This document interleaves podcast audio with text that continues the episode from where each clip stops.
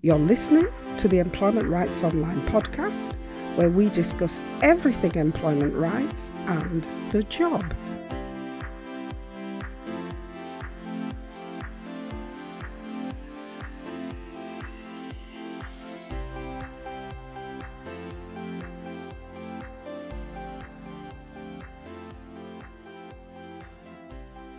Hey there!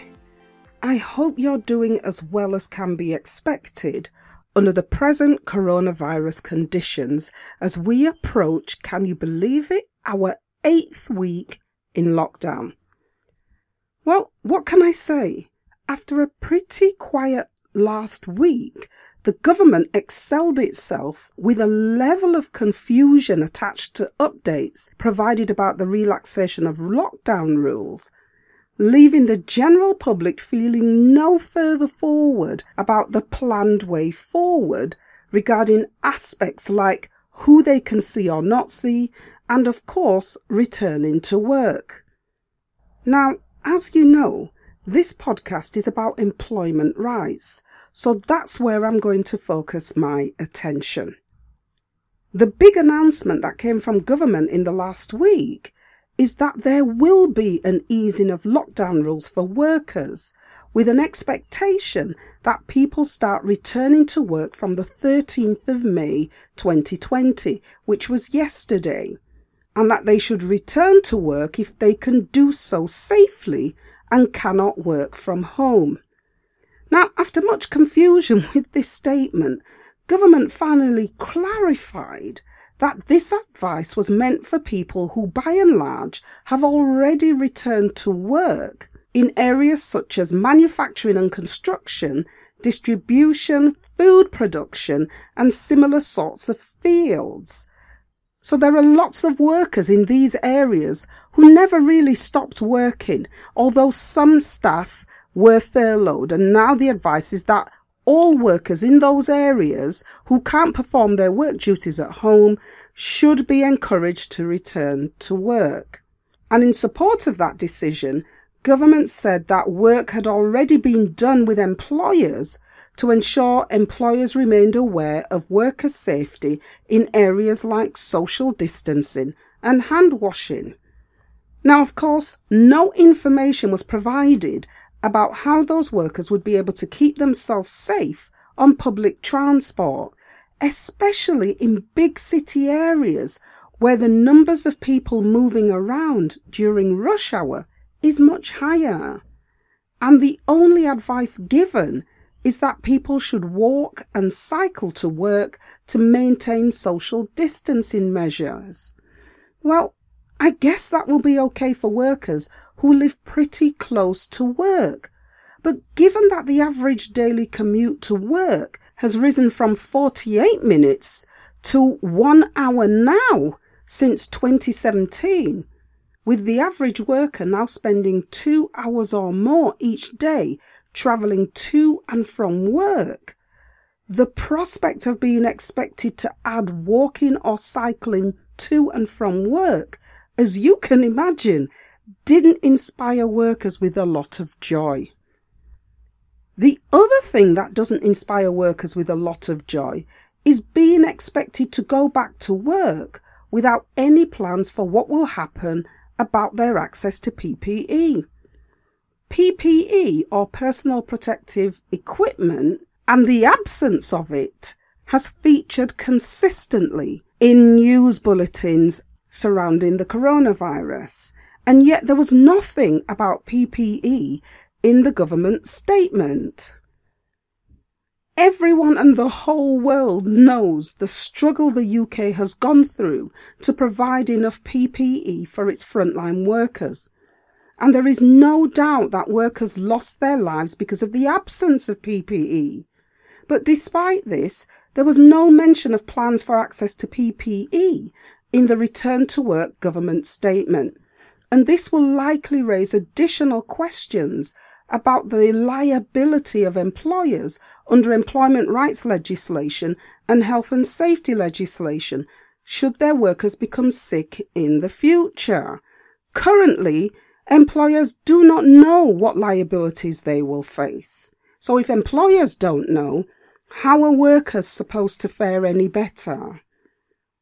Now, for the large majority of workers in other fields of employment, employers had been expecting some form of return to work announcement because the furlough scheme, or to give it its government name, the Coronavirus Job Retention Scheme, had only been put in place to pay 80% of workers' salaries until June 2020. So an announcement that the government expected workers to return to work around this time was not entirely unexpected. So here's what's going to happen. The furlough scheme will continue until the end of October 2020, but that doesn't mean that workers will be staying at home until then. Instead, the plan is that the majority of furloughed workers will be brought back to work in some form or another by October 2020. And to make sure that this happens, the government is proposing to change the way the furlough scheme will work. Currently, if you're a furloughed worker, government is paying 80% of your salary every month, a financial hit to the government coffers of about £8 billion every month, paying the salaries of about 7.5 million furloughed workers. Now, this current furlough scheme is expected to stay in place in its current form until July 2020, which means that government will continue to pay 80% of salaries in exactly the same way as payment is made now. And as I've said, this will continue until the end of July 2020. After July 2020, the plan is that government will expect employers to start bringing workers back to work, but to do this on a more flexible basis.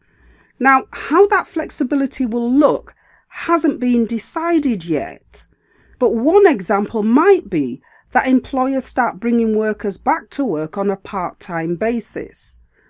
To support employers to do this, the government is proposing to change the way furloughed payments are made and will start asking your employers to make a contribution to work salaries.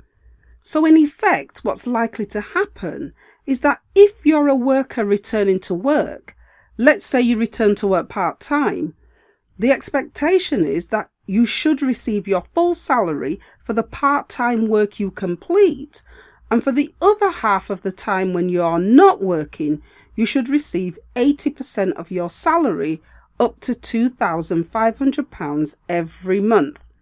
And this will continue from the date you return to work until October 2020, when it's expected that all workers will return to work under normal working practices. Other things that might happen is that government might decide that employers should phase in their workforce, meaning that you might have a mixture of workplace-based and home-based working. And if that's the case, then there won't be a need to furlough you if employers are able to meet that working arrangement. Now, it's clear that government are intending to make employers pay some of that furloughed salary, whether it's the full-time furloughed salary or the part-time furloughed salary. We don't know until the details have come out, and a lot can happen between now and October 2020, by which time it's expected that the economy will be cranked up again. All I can say is that Employment Rights Online will be there to report on this in our podcasts, so that you'll be fully informed of what's going on at the time when this information is put out to the general public. Now, one of the key questions being asked by workers is what happens if I'm asked to return to work, but I don't want to go back because I'm afraid that my workplace isn't safe enough for me to return, or because I'm afraid that I might risk getting infected because I have to rely on public transport. What happens then? And the short answer to this is that employment rights legislation has not changed to accommodate the impact of coronavirus. And so if you're asked to return to work, you must return to work, or you could find yourself in breach of your contract of employment. And then if this happens, you could then be subject to disciplinary procedures. But I have looked at what other options you might have in this situation if you literally are afraid to go to work. Firstly, you could take sick leave. Government guidance does say that you may, not must, but you may be able to return at home if you're self-isolating because you have the symptoms, or if you're self-isolating at home because you're at high risk of the severe symptoms of the coronavirus and therefore you have to shield. If your GP is aware that you have an underlying health condition, your GP could advise that you are not fit to return to work and give you a medical certificate that explains this. In most cases, however, you will need to get an isolation note, which you can get online from NHS 111. Now, I'll put a link to that site at the bottom of the show notes where you're listening to this podcast. All you need to do is scroll down and click the live link and then follow the instructions on the website. Now, if you do stay home and you're given an isolation note, what's likely to happen to your salary is that because you're taking sick leave during or due to the impact of the coronavirus, you will likely only be paid statutory sick pay at a current rate of £95.85 per week. This is the minimum that you should receive, but you may be entitled to more if your employer has an enhanced sick pay scheme. Now, to be eligible for sick pay, you have to be an employee or an agency worker who has done some work for your employer, and you also have to earn an average of at least £120 per week. And you also have to have been self-isolating for at least 4 days. Now, those 4 days can include days that you're not scheduled to work, like weekends or non-working days.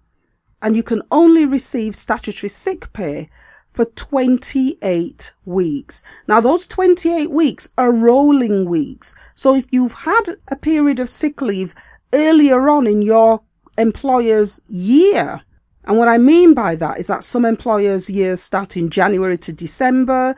Lots of employers start April to the following March. If you've had any sick leave within that year period, that will also be taken into consideration with your 28 weeks. But the moment you hit 28 weeks, the sick pay will stop. Now, other things you can do to avoid having to go back to work are things like taking annual leave. The obvious problem with taking annual leave is that you don't have an unending period of leave you can rely on.